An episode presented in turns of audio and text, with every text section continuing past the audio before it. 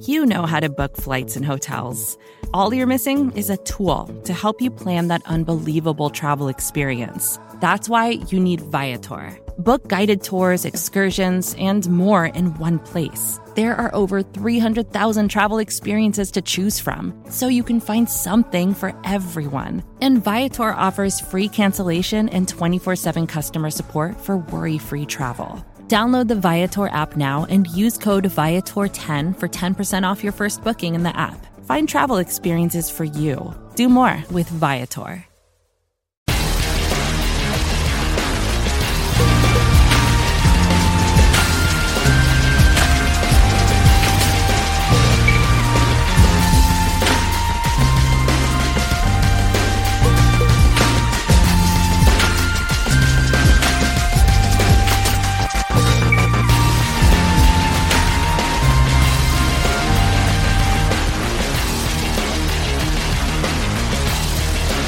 Happy Wednesday, everybody. It's the Orange and Black Insider Bengals podcast coming at you live right after the onset of rookie mini camps and a lot of other things, surprisingly, to kind of talk about.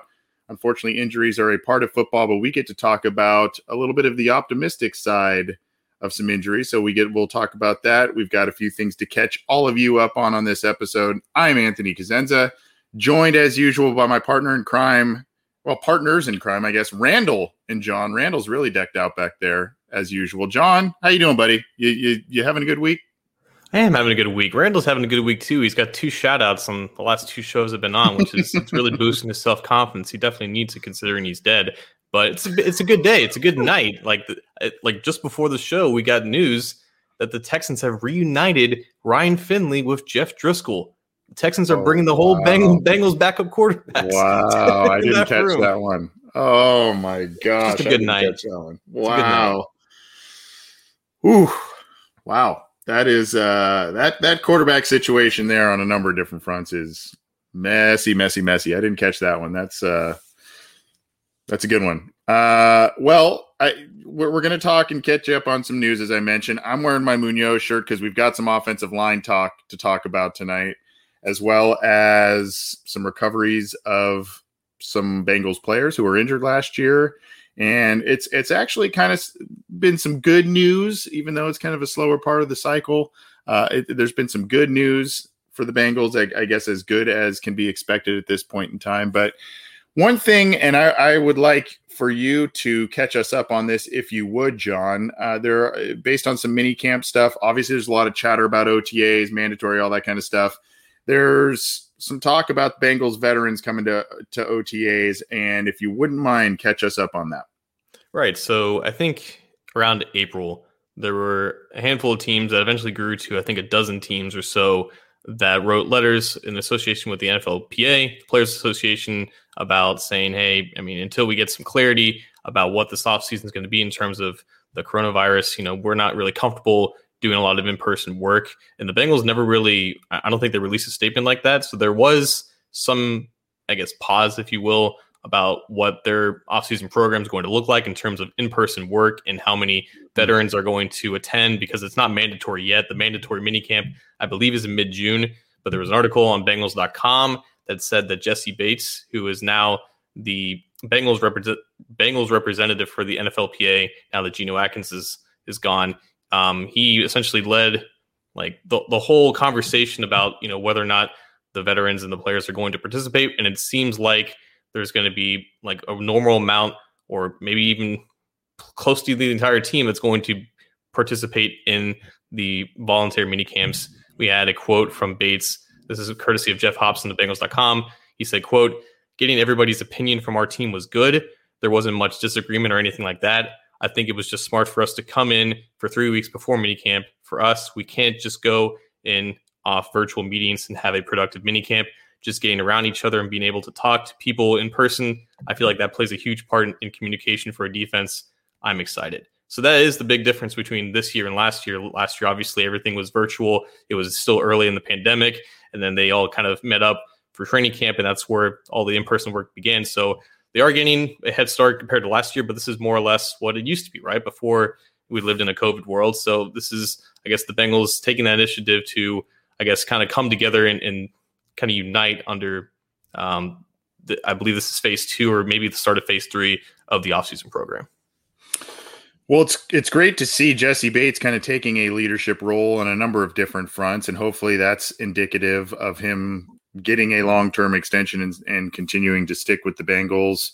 Uh, it, it, sounds like you know the, the players and everybody are invested in doing things the the right way, uh, the safe way, as safe as possible, but also they want to get their work in. Uh, they want to get their work in. They want to get the communication down, and they're taking this year seriously. I think they're now a couple of these guys that are in year four, year three. You know, Uh, maybe even some of these free agents of the last couple of, of years that the Bengals have brought in that are kind of feeling a little bit of urgency, and they they hope that the corner is going to be turned, so to speak, in terms of the talent and everything that they've been trying to achieve. So, you know, I.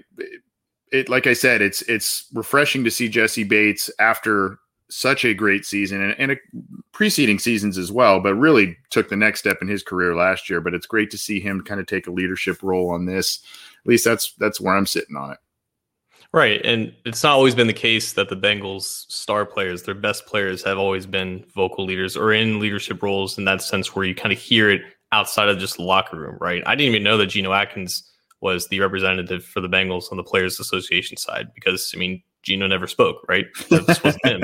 Um, yeah. I think I think everybody's more talkative than Geno in comparison, but I think it, it's nice to see Bates, a young guy, still I think only 24 years old, who just ascended to like you said an All Pro level at his position, and now he's you know been chosen by his peers to represent them on the Players Association side, and I mean that's that's what he needs to be, right? He's the free safety. He's the best player on that side of the ball and he's hoping to get paid like it. So that, that's another thing, right? He has been deemed this leader. He very well could be a captain this upcoming season, and I'm assuming he's in contract negotiations. So, I mean, if you're looking on that side of things, I would see this as an absolute positive from that. The, this is kind of these next couple of months and into early parts of September when training camps and, and you know the guys are back and practicing and whatnot. That's usually the time that the Bengals, you know, as as some of these guys are a year away, maybe even sometimes two years away from free hitting free agency. The Bengals try and lock up who they deem their core guys. They did it with Tyler Boyd in the past. They did it with Atkins and Dunlap. They did it with Perfect a long time. They just they like to do that. They like to do that, and I I would expect that Bates is the next guy on their on their roster, and and maybe why they, they didn't go after some of these the, the Joe Thuneys of the world because they want to lock up some some players at least in part why they didn't go after some of those guys to to free up some money for long term extensions for guys like Bates. Moving on, just kind of on some news front, a lot of people probably are aware of this at this point in time.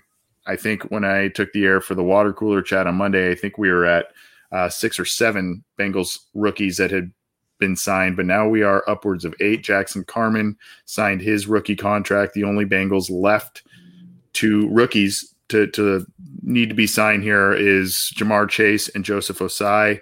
A lot faster this year, John, than last year. I think obviously the pandemic had a had a hand in that, but uh, just uh, you know, it's good to see that this team is getting these rookies under contract pretty quickly as opposed to how it played out last year it's always such a weird topic. Like these contracts are just like the, the numbers are already predetermined based off of your draft slot, yeah. and it becomes like news when they they sign, even though it's like it's just predetermined unless there's a Joey Bosa situation. Maybe there's another one in recent memory, but I always think of the Bosa um, co- type of conflict that he like almost held out for the start of the season because there was language in, in his rookie contract with like offsets of guaranteed money, and it, it lasted throughout the entirety of the offseason. Um, but yeah, like everything, like we, we know how much these players are going to get paid based off where they got drafted. It's just a formality at that point. So I guess, yeah, you know, 80 percent of, of the class before the, the month of June. I mean, that's it's it's nothing to I guess be mad about because I mean these guys are going to get signed, right? It wasn't right. wasn't a question of if, it was a question of when. I am old enough to remember when it was an annual Bengals tradition that their first round pick would be a long time holdout with when there was no rookie wage scale in place. And so many of these promising players would have their rookie seasons either lost, uh, greatly interrupted, lost time, were behind in the playbooks because they weren't practicing with the team throughout training camp. I am old enough to remember all of that and how these high picks that they would have almost every year, there would be a contract holdout. Well, that is such a relief with new CBAs, at least from a fan standpoint, that that is no longer needing to be really a worry. You mentioned the one outlier with Bosa there, but I mean, for the most part, these guys know what they're going to make. It's slotted and you know it's there's there's some language to be worked out but for the most part i mean it's it's pretty cut and dry and for you know for a guy like Ja'Marr chase especially taking year you know there's there's two kind of sides to it taking last year off from football getting as much work in as possible is is a good thing. But he also has that built-in rapport that we talked about all spring with Joe Burrow. So you know, if there was to be missed time, I guess it, he'd have a little bit of an upper hand over some other rookies that would be in his position. But overall, I think, I mean, I, I would assume the other two are coming pretty soon here. Um, but at least that's my impression based on the fact they've got eight signed. Right. Like, I mean, I, I don't foresee Chase entering a whole situation. I know last year, I think Burrow, it took until late July for him to sign his deal, and he was obviously the first pick. It was the largest rookie contract of last year. I mean, Chase is going to get not that, but it's going to be higher than 250 other picks. It's going to be all guaranteed. I think it's going to be right at 30 million for the total money. And sure, like there could be some time where they negotiate, you know, how how and when like the money gets deposited and, and paid and stuff like that. But I mean, I, I think it was telling when I believe it was Mike Potts, the director of scouting. He said something about Ja'Marr and his relationship with Joe, and it's that Ja'Marr doesn't. He feels like he won't want to let Joe down, and I feel like in this offseason where Joe is coming back from injury, he's trying to get as many reps as possible. He's not going to let a foregone conclusion of a contract negotiation to get in the way of building up that r- rapport and getting it back to 2019 levels. It's not, it's nothing to really worry about. And maybe, maybe, maybe no one's worried about it and we're just talking about it. But like, if you are, if you are, if you're hanging on some type of a cliff, don't bother. It's, it's, it's fine. Yeah. Moot point. Moot point. What is not a moot point is in some of these injuries that the Bengals suffered last year, and they've they've got some major ones that they're working on. Really, mostly on the offensive side of the ball. There were some big ones on the defensive side of the ball. Obviously, Trae Waynes, DJ Reader last year, two of their big free agent acquisitions. They're coming back from injury. Um, I, I guess if there is a fortunate situation with both of those guys, those were very early on in the process. Whereas on offense, John, the Bengals lost Joe Burrow a, a, little over midway in the year. You've got CJ Uzomah. He was early, but you know he kind of was off to a little bit of a promising start with with the Bengals last year and with Joe Burrow. And then of course you have uh, Trey Hopkins, the center, who injured himself very late in the season and is is rehabbing. Well, uh, among other news that we will talk about, one of these players shared a positive update on their rehab. This is from CJ Uzomah's Twitter account. Uh, hit the field for some routes today. Can't tell you how good that felt. There was also a, a subsequent subsequent tweet from uh, I believe it was Kyle Smith within the Right Way Sports Network, part of Malik Wright's uh, company there. Kind of you know threw out something that it was with Joe Burrow. We don't have that verified at this point in time, but CJ Uzomah is out there, John, running some routes after after a significant injury last year. The Bengals did not really invest very heavily in the tight end position, made a couple of, of moves with Thaddeus Moss and whatnot, but nothing in the draft, no splashes in free agency. So it looks to be CJ's CJ's job, at, at least at this point. The Bengals, it would seem, are confident in his rehab. I mean, they had a reason to release CJ this offseason. They have an, an investment in Drew Sample that they would like to get a nice return on it, on that investment. And they brought in Thaddeus Moss, who has a relationship with Burrow, obviously. So there was an avenue for that transaction to happen, but it didn't because they still value Zoma in that, in that light. And I think you're right. Like, there's no indication that he is getting demoted in any sense, even if he's recovering back from his injury. As long as he's 100%, he is the number one tight end in this offseason. And we don't know that it was Burrow, and that's by design because they're not going to tell us that it was Burrow that he's throwing in, in mini camp and OTAs right now. It, right. Again, as much under wraps as possible, they're going to keep it that way. But good scoop from the Right Way Sports Network and those guys. Yeah, and uh, funny, I, I don't know if people can see it, but from our for, it looks like it's from our buddy Dalton, uh, Richard Dalton at Dalton Signature, who is the architect of our of our awesome logos that we that we are sporting these days. He's got a funny little uh, GIF down there of uh, from from old school, kind of celebrating about CJ Uzomah coming back. Gotta like that. Well, that's the only injury that we have to report on, right? No, no, no, no, no, no. We got one more, but before we do, we got to remind folks about our great great partnership with Simbull S I M B U L L, where you can trade sports teams like stocks, earn cash when your teams win. S I M B U L L simbull is the stock market for sports. The website simbull dot app slash obi. John, you want to tell us a little bit more about that? I couldn't really say any better if I wanted to, but let me try. Simbull is the stock market for sports, and you can trade sports teams just like stocks. Every t- every team in the NBA, the MLB, the NFL, they have a simbull price attached to them. It's it's as simple as that. If you feel like they're on the ups and ups and they're going to get better, and you want to profit off that, you invest that you invest at that price, just like any stock market works. That's just how it works. You guys know which teams are good. You guys know which teams are bad. Why not leverage that knowledge and make a profit off of it? And how can you join the 2,000 plus early adopters who have already started to invest in their favorite teams?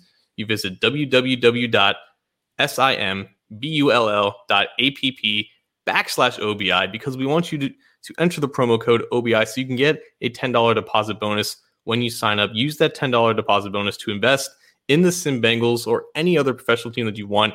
The stock price for Sim Bengals is still above 60 bucks. It has not taken mm. that dip that it usually does after our weekly show. So still a lot of action in the Sim Bengals. I'm telling you, like I'm looking at I'm looking at the prices right now. You see a lot of teams in the 30s and the 40s. If you're not ready to play with the big boys just yet, you can start small with those prices. And then once you're ready to feel more confident, invest in the Sim Bengals. Even get that price up. It's going up. It's it's continuing to going up. It has no signs of slowing down at this point. Maybe it stays that way forever. Maybe they're the most expensive team on the simbull market, but that's all because of you guys. Because you guys, you generate the market, you move the market with your own investments. There's no other there's no other mechanism that's meddling with it. It's you guys, it's the user's activity, and it's as simple as that. www.simbull.app backslash OBI. Get that $10 deposit bonus. Awesome stuff. If you are a fantasy football aficionado, if you play the actual stock market, this should be right up your alley. Or maybe you're one of those folks out there that's investing in some of the Bitcoin, Dogecoin, all that kind of stuff. Uh, if you are an investor, whatever, this is kind of a cool way to merge investing and sports. So check it out. Again, OBI is the promo code. You get $10 deposit bonus. Also, want to remind everybody that in case you're new around these parts, this is the Orange and Black Insider Bengals podcast, part of the Cincy Jungle podcast network, along with Orange is the New Black from Ace and Zim, as well as Chalk Talk from Matt Minnick. All of our content is on your favorite audio streamers from iTunes, Stitcher, Spotify, Google Podcasts, iHeartRadio, all the big ones. Go check it out. We also have uh, many of you are tuning into our YouTube channel, so please subscribe to that. We keep gaining subscribers. Absolutely stoked on that and uh, that's where we stream live along uh, along with Cincy Jungle's Facebook page. So you got to like that page. You got to also follow us on Twitter at Bengals OBI or at Cincy Jungle if you would rather check us out live on one of those platforms. Please do so. Uh, we love we love the live platform, but if you can't join us live, be sure to download. Hey, do both. Join us live and then download it afterward. Why not? Why the heck not? Right? Well, let's go to the big news, I guess, that uh, dropped this week, and maybe in part as to why the the simbull price for the Bengals kind of keeps staying where it's at. There's there was some good news, John, about the team's franchise quarterback, where he is at in the rehabilitation process. And I am going to share this. This is from ESPN.com. Adam Schefter, Cincinnati Bengals, Joe Burrow on track to return for week one. Dr. Neil ElAttrache says by the way, we'll talk about this video that you, if you're watching the the video portion of our show, we'll talk about the the video with uh, Mina Kimes there a little bit as well. But Dr. ElAttrache says, quote, he's on track for full go for start of the season. He's doing all the work. He's worked his tail off and and been an amazingly mature participant in his recovery. He's focused and great to work with. I think there was another quote down here. Uh, we are very happy with his recovery, to say the least, Ella, ElAttrache said. Notwithstanding the nature of his injury and extent of his reconstruction, his knee is performing perfectly. We just had him tested out here with a high tech video and biomechanical evaluation, and he was ahead of where we anticipated and well into the return to performance phase of his recovery. With him already performing this way, it's all systems go for the start of the season. So, John, good news there. We'll talk about the flip side to this, but some very welcome news. I, I mean, I guess it was a little predictable. We we kind of kept hearing, well, I mean, you never really hear too many bad injury rehab updates at the professional level, but you know, I guess this is another confirmation in a step of a lot of confirmations that we're going to see Joe Burrow week one, maybe even a little bit before that, if if all things go well. Well, you don't hear about bad recovery stories right. from professional athletes because they're professional athletes and they're getting the best possible care. You talk to Joe the bum down the street about him recovering from an ACL, and he'd be like, "Oh yeah, I was on the mend for 12 months." You don't have the body of a professional athlete, and you didn't have the professional care probably the professional athletes do. ElAttrache worked with Tom Brady in the past, Ben Roethlisberger. Like the guy is right next to God. Who's the other guy? James Andrews, who, who did mm-hmm. a lot of orthoscopic yeah. work. Yeah. yeah. So he's like he's he's S tier in terms of what these guys do. So he was always going to get the best care, and Burrow was always going to put in the work required to come back because that's just what we knew about him. It was only a slight variable if something very rare in the process in the rehab process happened where he would take a minor step back, but it was never going to be on him and it was probably never going to be on the actual surgeon messing up this. So is it expected? Sure, but that's just kind of how it goes when you're dealing with a franchise quarterback coming back from this injury. He was always going to get the best care and knowing what we know about Burrow, he was always going to be 110% doing the right things with it. Well, I think part of uh, to your point and and to Dr. ElAttrache's point is really the mindset of Joe Burrow. And one of the things that we all loved about him coming to the Bengals was that chip on the shoulder, the work ethic, the it's it's never good enough type of thing. It sounds like he is using all of that towards his rehab and it's paying off in spades and that you know he's well ahead of the game here at least per his per his surgeon. So you know you have to you have to just kind of marvel at the personality and the mindset of Joe Burrow based on what we're hearing here and and how he's attacked this rehab. Uh, I, I don't know if you have any other thoughts on Burrow's injury and his rehab per se, John, but I think where where we got to kind of go now, unfortunately, is a lot of the national media talking heads and this news comes out and immediately you're starting to hear a lot of people say well it's just going to happen again or he, he he's going to run for his life right? The bengals didn't do enough on the offensive line and the main thing they point to was that number five pick where they went with ja'marr chase instead of Penei sewell at number five and that's their big point of contention. Now i, I there's points of merit to that there's counter arguments to it, but I think that's unfortunately now the narrative that's being pushed out there on a on a national level from many outlets. It's it goes back to the point of Sewell himself would not be able to protect Burrow from getting injured again. It's a false equivalency or whatever you however you want to phrase it like that. But when you're in the middle of May and you see news about Joe Burrow, the first thing that you automatically think of from a national perspective is what about his offensive line? So the Bengals had a plan to address the offensive line and to create some turnover on that position group to get out some of the bad eggs and replace them with at least average eggs to get at least an average group, which was objectively better than it was last year. That's the plan. The plan is in the process of unfolding before us, but we're not going to see the fruits of that labor until they start playing. And I think they talked about, you know, how early in the season they played the Vikings with Danielle Hunter.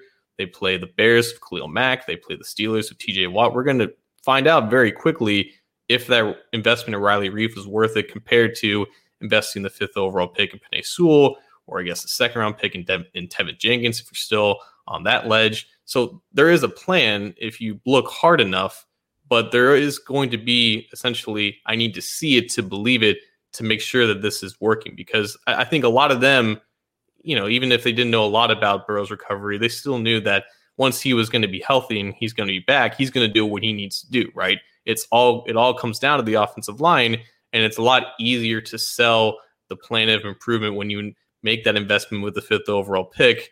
If you're covering all 32 other teams and you don't do a specific focused deep dive into what the Bengals did. So there's a plan and that should be advertised and it should be out there, but it's not going to be deemed a good plan until we see it become an actual good plan with the results.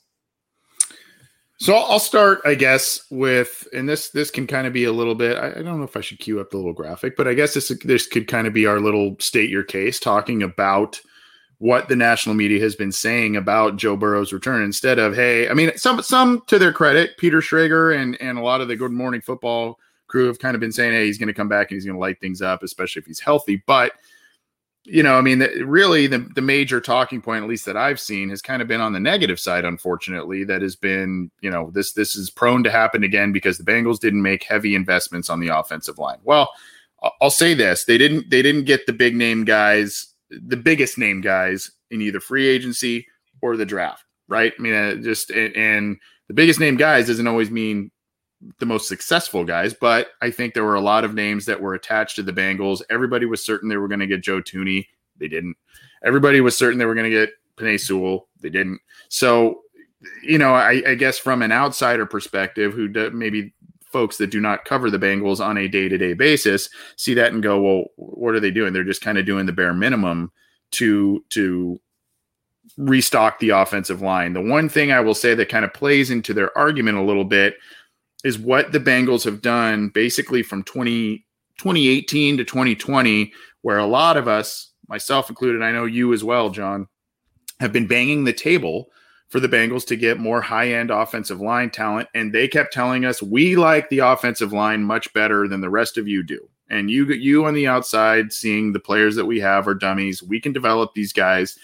And unfortunately, it has yielded overall pretty poor results. There was a stretch in 2018 where they were running the ball very well with Je- Jeff Driskel, a quarterback. Joe Mixon had had a great end of the season, but that's really the only mark I can think of that was really that showed pretty solid offensive line play. Since that point, it's been a lot of blah, and that's being kind, I think. So, uh, just starting with uh, trying to understand the national media narrative on the offensive line with the Cincinnati Bengals. That's one point that I sit and I go, okay, well, I, I see it. I see that part at least. Yeah, I, I see on the surface. I think you just said it pretty well, like the bare minimum. And I think there's still some people in the fan base that would say that qualifies as to what they did. I think when we talked about this in the offseason, it was like if there's ever going to be a year where they make significant investments in this position group, it has to be this year, right? There's no mm-hmm. other better opportunity to do that. And I think if you had read, if you, if anyone had read what you know members of the team had said and team personnel had said, they were leaning towards the, they were looking at some names that they were looking to make some offers and push for, and they never even got to the market. I think had Daryl Williams and Taylor Moton ended up becoming available, I think they would have pushed for them harder than they, than they even pushed for Joe Thuney. Like there could have been some possibilities. Had some other players become available, but that's that's the thing, right? Like offensive linemen, like they, there's not a surplus of them. There's not a surplus of good offensive linemen, I should say. Mm-hmm. And teams yeah. do whatever they can to retain their best offensive linemen. It might be a sore subject when you think back at Andrew Whitworth and Kevin Zeitler, but like it was always going to be difficult if some of the big names did not get out on the market. And then once the market opened, like you saw most of the quality names go to other teams, specifically the Chargers. Uh, Thuney went to the Chiefs, and it was like, okay, well, they're they're kind of screwed now, right? So I think a lot of fans wanted them to shoot for the stars, and they more or less settled for the moon. But the moon is still in outer space, and previously they couldn't get the rocket off the launch pad in 2019 and 2020, and now they have a much better space commander in Frank Pollack, who's guiding the space shuttle, if you will. So there's progress, there's improvement. But again, until Burrow is out there and he's not hit 10 times a game and Riley Reiff proves to be the veteran that he's been and Jackson Carman is at least a decent rookie, it's going to be scrutinized whether you we like it or not. John Sheeran, the king of the metaphor. I love it. That was great. That was great, dude. I love the the outer space. Yeah, that, that, was that was that was spectacular. With and we didn't we didn't rehearse that, guys. That was just John. I love it. We don't rehearse any of this stuff, by the way. we really kind of don't. Yeah, we really kind of don't. We improv this bad boy. Look, uh, um, to to your point, the the Frank Pollack thing plays into the the other side of the equation here. Um, there, there, there are some question marks uh, along the the the line. Obviously, we talked about Hopkins. You know, he rehab is supposedly going well for him, but he has been quietly one of the better offensive linemen this team has had, and we don't know if he's going to be able to go week one. We think so. Early indications were that things were pointing to that direction, but we will see. So there's that. Jonah Williams has some question marks just in, in the form of injuries himself. Uh, you, you, potentially have a new left guard of some kind. We'll talk about that in a second, but li- likely at this point, it could be Quinton Spain. Um, you know, th- there, there are a lot of moving parts, but that's kind of the point is that they made an effort to essentially field what looks like it's going to be three new offensive linemen um, this year. Now, I want to share this. This is from Blake Jewell, who is part of the All Bengals team. We got to get this guy on the show too, John. We got to get Malik Wright, Blake Jewell, a lot of Absolutely. a lot of good people out there. Uh, Blake, Blake Jewell, Joe Burrow was sacked 32 times last year. Is a tweet he put out here. I, th- I thought this was great. The Bengals knew starting five offensive linemen account for just five of those sacks. Add Frank Pollack to that as well. This is an improved offensive line. So there's that, and then of course the the Frank Pollack effect, if you will, on on players. You've already heard some players talk about like you know, or, or Pollack himself actually say you know what they were taught last year was, in a nice way, he said was trash. Um, so you know, it's not it's not only a, a, a replacing and improving three spots along the offensive line, even if it's marginal improvement, it's also improving the coaching and technique aspect with Frank Pollack. Right so coaching matters, new personnel matters, right? And that was it, it had to be both this offseason. It couldn't be all on Frank Pollack, and you couldn't give Jim Turner, you know, brand new faces for him to ruin also. So in this offseason, you had a coaching change, you've had personnel change. But there could maybe, maybe still be more personnel changes to come. That's just what the offseason is. It's an ever evolving beast. And earlier this week, there was a report coming out of Washington. I'm sure a lot of our listeners in live chat are, have referenced this already. That the team had granted starting right tackle Morgan Moses the opportunity to seek a trade. Morgan Moses was a third round pick in the 2014 NFL draft, and he's been Washington's starting right tackle for the better part of the last half decade. I believe at the beginning of the offseason, Brandon Scherff, who could have been another Bengals targeted offensive line, he mentioned that he wanted to return to Washington to play next to Morgan Moses, which indicated that it seemed like Moses wasn't really going anywhere. But I guess there's whatever type of dispute that they're having, they're allowing him to seek another opportunity elsewhere. And this is the interesting part, Anthony, because I look at what Morgan Moses has left on his contract, and it screams Cordy Glenn to me, which was also the case with Rob Havenstein earlier in the offseason. He was a potential trade candidate for a cap struck uh, Los Angeles Rams team, but they decided to hang on to him. But it made sense because both Havenstein and now Moses, they have no guaranteed salary left in their deals. Moses has two years left in his contract. It's essentially a two-year, $15 million deal. He has, I think, about two million left of that prorated signing bonus that Washington would have to take on. But there is no hesitation in terms of that from the Bengals part. They could take on his contract. They wouldn't be tied down with anything financially the roadblock in this situation would be they would have to sacrifice future draft capital, say maybe a fourth round pick. And if you're the Bengals, hopefully that's in the late fourth round, but it could be potentially a top 120 pick. So that's the aspect that the Bengals typically don't like to do, which is why I think we can both agree that this is probably not in the cards. But I guess the question is despite what the Bengals have done at offensive line in terms of personnel and coaching, are they now in a situation where they shouldn't be forced or feel pressured to trade for Morgan Moses, despite him being objectively an upgrade for the entire offensive line. Right. Have they done enough? Right. I mean, yeah. have they have they done enough at this point in time is really the question. And me being the the resident fence rider on this show, I'll say I don't know. I really don't know if they. I, there are a lot of things that tell me that yes, they've done they've done more than than you know we they've done in the past, and they've they've had improvements. We talked about the Frank Pollack effect. The the question is how quickly we'll see that effect. The out of the gates, like you said, there are some pass rushers there right out of the gates. Danielle Hunter, Khalil Mack, TJ Watt. I mean, it's it's kind of a murderer's row there of of pass rushing tandems throughout uh, those those teams that you know, Riley Reiff's going to get tested here. Uh, if he is indeed the right tackle, he is a little bit up there in age. He only allowed one sack last year, if, if memory serves correctly, or was credited giving up only one sack last year. So that's a big deal. And, and I'm confident in that he will be an improvement over Bobby Hart. But you have questions at the guard spots. You have questions about Trey Hopkins. Trey Hopkins being back, yeah, he could be back, but – who knows where he is strength wise, conditioning wise, all of that. If he is to miss significant time throughout the summer and, and into training camp, you know, that that plays a part. And then if he can't go, you got Billy Price, who's been uh, an unfortunate disappointment. Will he rise to the occasion, even if he's a spot starter at some point? You know, how effective can Quinton Spain be in a more natural position? There are there's still a lot of questions, uh, but I think as you look at it on paper, yeah, there are improvements. They have done an adequate job. I wouldn't say outstanding, but they have done an adequate job of uh, you know filling filling needs and replacing kind of the weak links on the offensive line. I, the question for me, and I know we're going to share some data on Moses here, but the question for me is, what do you do if you do sign him? Where does Riley Reiff go? Where does Jonah Williams go? I mean, I, I think you would say, okay, Moses is your right tackle.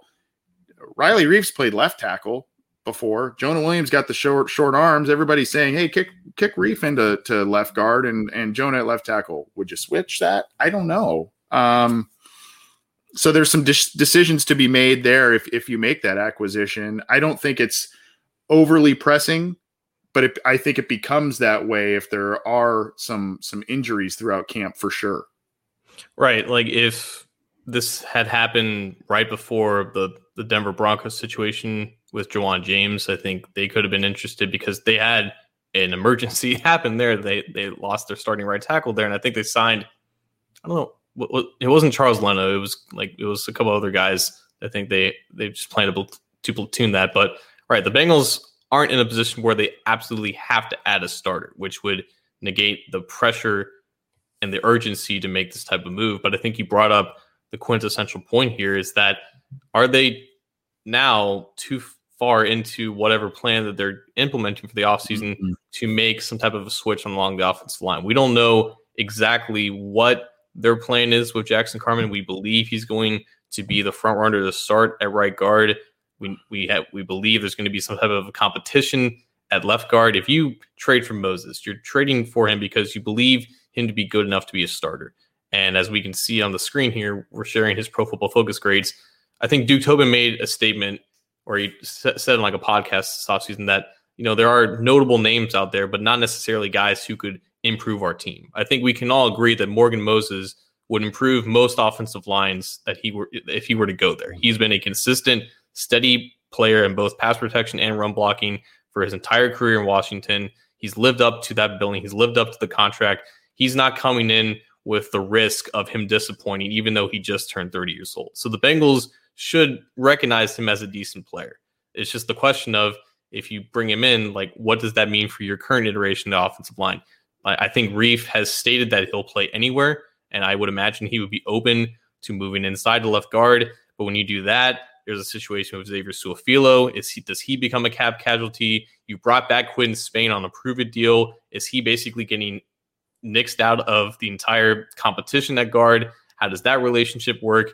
There's these variables that you don't really think about when you, you have this, you know, Madden train of thought where like I just put the best players in here and I boom, boom, boom, boom, boom. I have a great offensive line. It, it's a little bit more complex than that, which is why I don't think it's a slam dunk absolutely trade a fourth or fifth round pick for Morgan Moses, even though it would make the offensive line better. I think the timing of this is a little bit interesting. It's very similar to last year when I believe Larry Warford was available to be signed and the Bengals had interest in, in that. Mm-hmm. And it was still, that was after the draft. Now that was after, you know, they were starting to implement their plan. It, it, it's up in the air. And I think that's another reason why we probably shouldn't expect this to happen on top of the draft capital sacrificial type of type deal or just them sacrificing draft cap, draft capital to make it work. But also, I guess there is the salary cap equation too. Like they have 22, I believe, million dollars left, and uh, we assume that some of that, if not most of that, is going to go to Sam Hubbard and Jessie Bates. Are they financially capable of taking on that money for their own budget? A lot of variables here that I think we all need to reconsider. This is not just a slam dunk. Absolutely make the trade happen.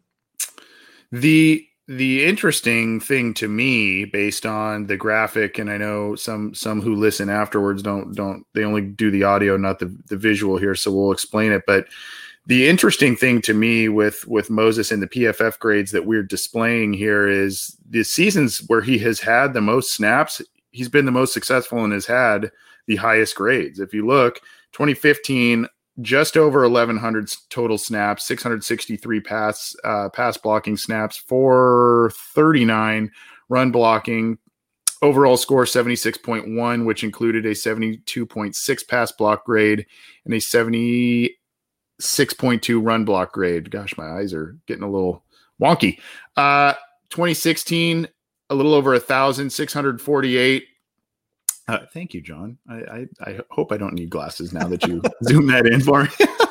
uh, pass blo- 648 pass blocks, uh, pass blocking snaps, and a uh, 369 run blocking snaps, 76.8. So basically, and then of course last year he had the most of his career, 1137, including 743 pass blocking snaps, uh, 394 run blocking snaps, and an uh, overall score 79.9 with 70.7 in the pass block and 84.7 in the run blocking. And in all of those snaps, six penalties. That's um, that's pretty impressive. So I mean, th- there's a lot here to like, and you would sense improvement. Maybe maybe it's something they do. There's been no. I mean, I know this is new, relatively new news, but um, I, I don't know. Maybe it's something they they check out, but it would cause another reshuffling along the offensive line of some kind. Exactly. And I think if this was happening in March when there wasn't the Daryl Williamses and the Taylor Motons available on the market and Riley Reiff became like their best option, if Morgan Moses was available to be traded for in March, I think this becomes a legit option. It becomes a legit conversation. It's like, okay, that's a guy that has worked under Bill Callahan, he fits in the Frank Pollack type of scheme. He knows the language and, and, that type of stuff for, for a wide zone scheme. He's coming off a really good year. He's affordable. There's no guaranteed money attached to him. If this ha- if this is a thing in March, I think it becomes legit option now. Now, when they have Reiff in there and they have bodies at guard that they feel somewhat comfortable with, it's still it would be objectively a net positive addition, but it's not something that I think they should be pressed to make and it, it goes beyond just adding talent for the sake of adding talent. This is a starting player that's going to count a decent amount against your cap. It's going to affect how the rest of the offseason plays out for you. And I think, as we've seen, they're not going to do everything that it takes to improve the offensive line, which is why you shouldn't expect this to happen in the first place. But also, I think they've done enough where they shouldn't be calling Washington 24 7 to make this happen. Exactly. And I think that's kind of the, the, summary of my my stance with this in terms of going back to the national media and what they are saying about the offensive line and the Bengals are still in dire straits and Joe Burrow is going to get killed once again this year. I that's not going to be the case. Now, would I would I be a lot more comfortable if there were some of the bigger names on there? Maybe even a move for Moses. Yeah, I, w- I would definitely be more comfortable with that. But uh, you know, at, at, this point, I don't I don't know that I see that happening, barring an injury. And they're going to roll with who they have and the coach that they have, and they feel that that's going to be the step that they need to take in order to be an effective offensive line. Well, I think if they are middle of the road and in metrics and sacks allowed and all of that, I think Joe Burrow is going to be fine. Uh, and, and, by fine, I mean he, will play at a very, very high level if they are in the top half of the league in terms of overall performance. If they are in the 20s again, close to 30s, that sort of thing, then it's going to be a disaster every year. But I would expect that the Bengals get in that top half of the league in terms of overall performance based on the moves they made, the coach they brought in. I don't know if you agree or disagree with that. No, I don't. I don't disagree. It just requires most things to go right, and that's the, that's the nature of the offseason. When we talk about what this team can be, there's always got to be a caveat of okay, we have to built in some of these contingencies about when, when, not if some things go wrong. Like Jackson Carman could take half a year to really get acclimated to the guard spot, and he becomes a, a potential weakness in between Trey Hopkins and Riley Reiff. Riley Reiff is projected to be still solid, but he is still 32, and we don't know whenever that drop off with him is going to happen. So on paper, it looks fine, and that was the whole conversation to, you know, take Ja'Marr Chase over Penei Sewell in, in that sense. But things still have to go right, right? And and if you're banking on, think Goodberry said it best on, on Twitter. If you're banking on five coin flips to land on, land on tails, you're setting yourself up for failure. I don't think it's necessarily five. I think you can count on Jonah and Trey to be stable, solid players like they have been, and they're set up better for success, for things to hit compared to, to the last two years. But there are still some things that they're expecting to work out, even though they're in better positions to handle it. There are still some, I guess, risks, or just I need to see it to believe it. You need to see it to make sure that it's not a weakness, even though it has the potential to be. Moses, I think, represents stability and just giving you another solid, stable starter. But there comes a cost with that, and it's more than just draft capital as well. My my one thing with all of this, if they are going to stay with the status quo, not get Moses at this point in time, my my thing with it is if God forbid an injury to one of their more important players, one of the starters that they have penciled in on the offensive line occurs, and it's a long term injury, they they can't I, I don't think they can, especially if it's one of the you know the uber important ones on the offensive line here. I, I, I don't think you can sit back and do nothing at that point. I mean, I know you you have some of these young guys that you're grooming for that kind of reason, an emergency situation, but um, I, I, would like to see them be proactive at least for competition purposes if if that scenario plays out. But hopefully it does not. I do see a comment here. Mike asks any unsigned uh, free agent still available a guard you guys like. I mean, I think there is still Trai Turner floating out there, right? Um, so I mean, he would be one, I guess, if there is a guard issue, I, that would be one. But um, overall, I, I think the market's pretty picked over. You may see John the Bengals do some things um, after you know after June one or obviously final cuts too. That that could be uh, part of the plan based on who's out there too. Yeah, I, I think they're still fifth on the waiver order until week three or whatever the season. So I mean, last year they were first, so they always had like the the they, they got the pick from the litter of their choosing. But now they're still at, at the top of that order. They still only have 84 players on the roster too. Like I had had a fan DM me saying, "Yeah, I think I think you're right. Like they're not where they usually are at this point in the offseason. They have six available roster spots open, and that's why you saw them kick the tires with Steven Nelson, with Dede Westbrook. You saw them bring in Trent Taylor.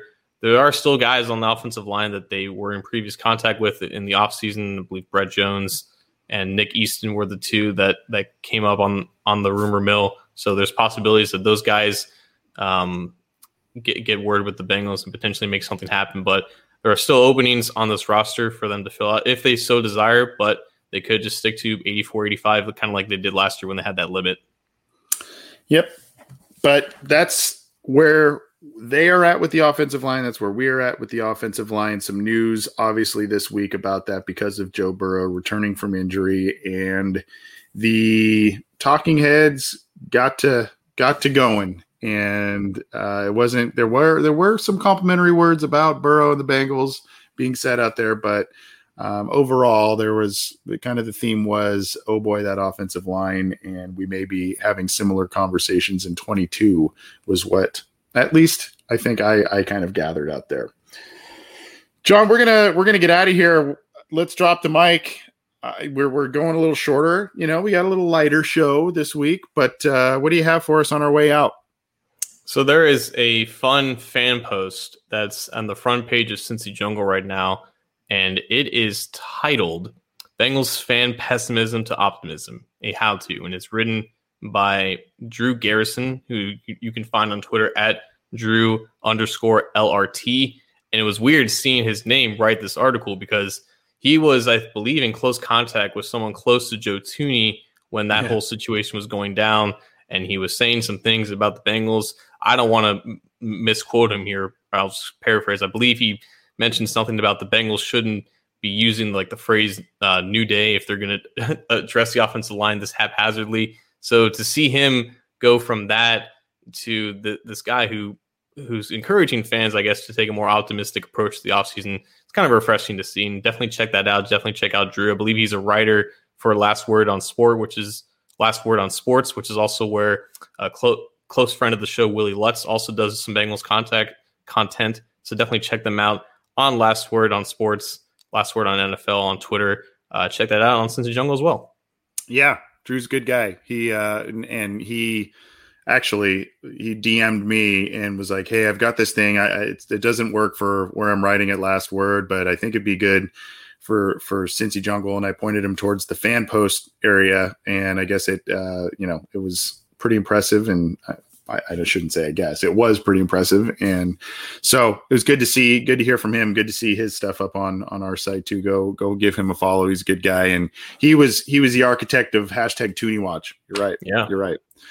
Um, I'm going to just give a shout out to Jason Von Stein. I don't think he's making too many friends in the live chat tonight um, with some of his record predictions, but he's got a a thing that he is helping us out. He's throwing uh, a cool event, an online event called Uni Watch next week on Wednesday. And John, I, if you're if you want to be a part of it, please do. I'm i am going to stop in there, and he's going to promote our show to some you know uh, some different people through different walks of life on Facebook and whatnot. And he's also going to, um, I guess, promote my my sister's charity too, which is which is pretty cool of him. And we he's been a long time supporter of the show, long time listener, and we appreciate that. And in that same vein, I have to say thank you once again to you, John, to many listeners, to many readers of Cincy Jungle for donating to the charity that we created in my sister's honor. Uh, we just gave out. Um, we're going to announce them Thursday evening, but we did give out uh, thousands of dollars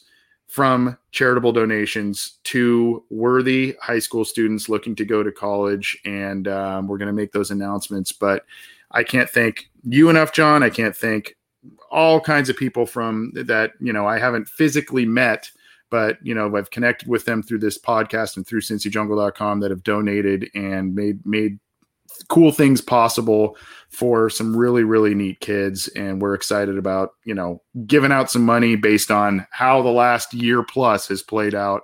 And you know education's kind of been funky but um, we, f- we found some very worthy people. And and so thank you to all of you who donated. And um, even if you didn't thank you for the moral support as well.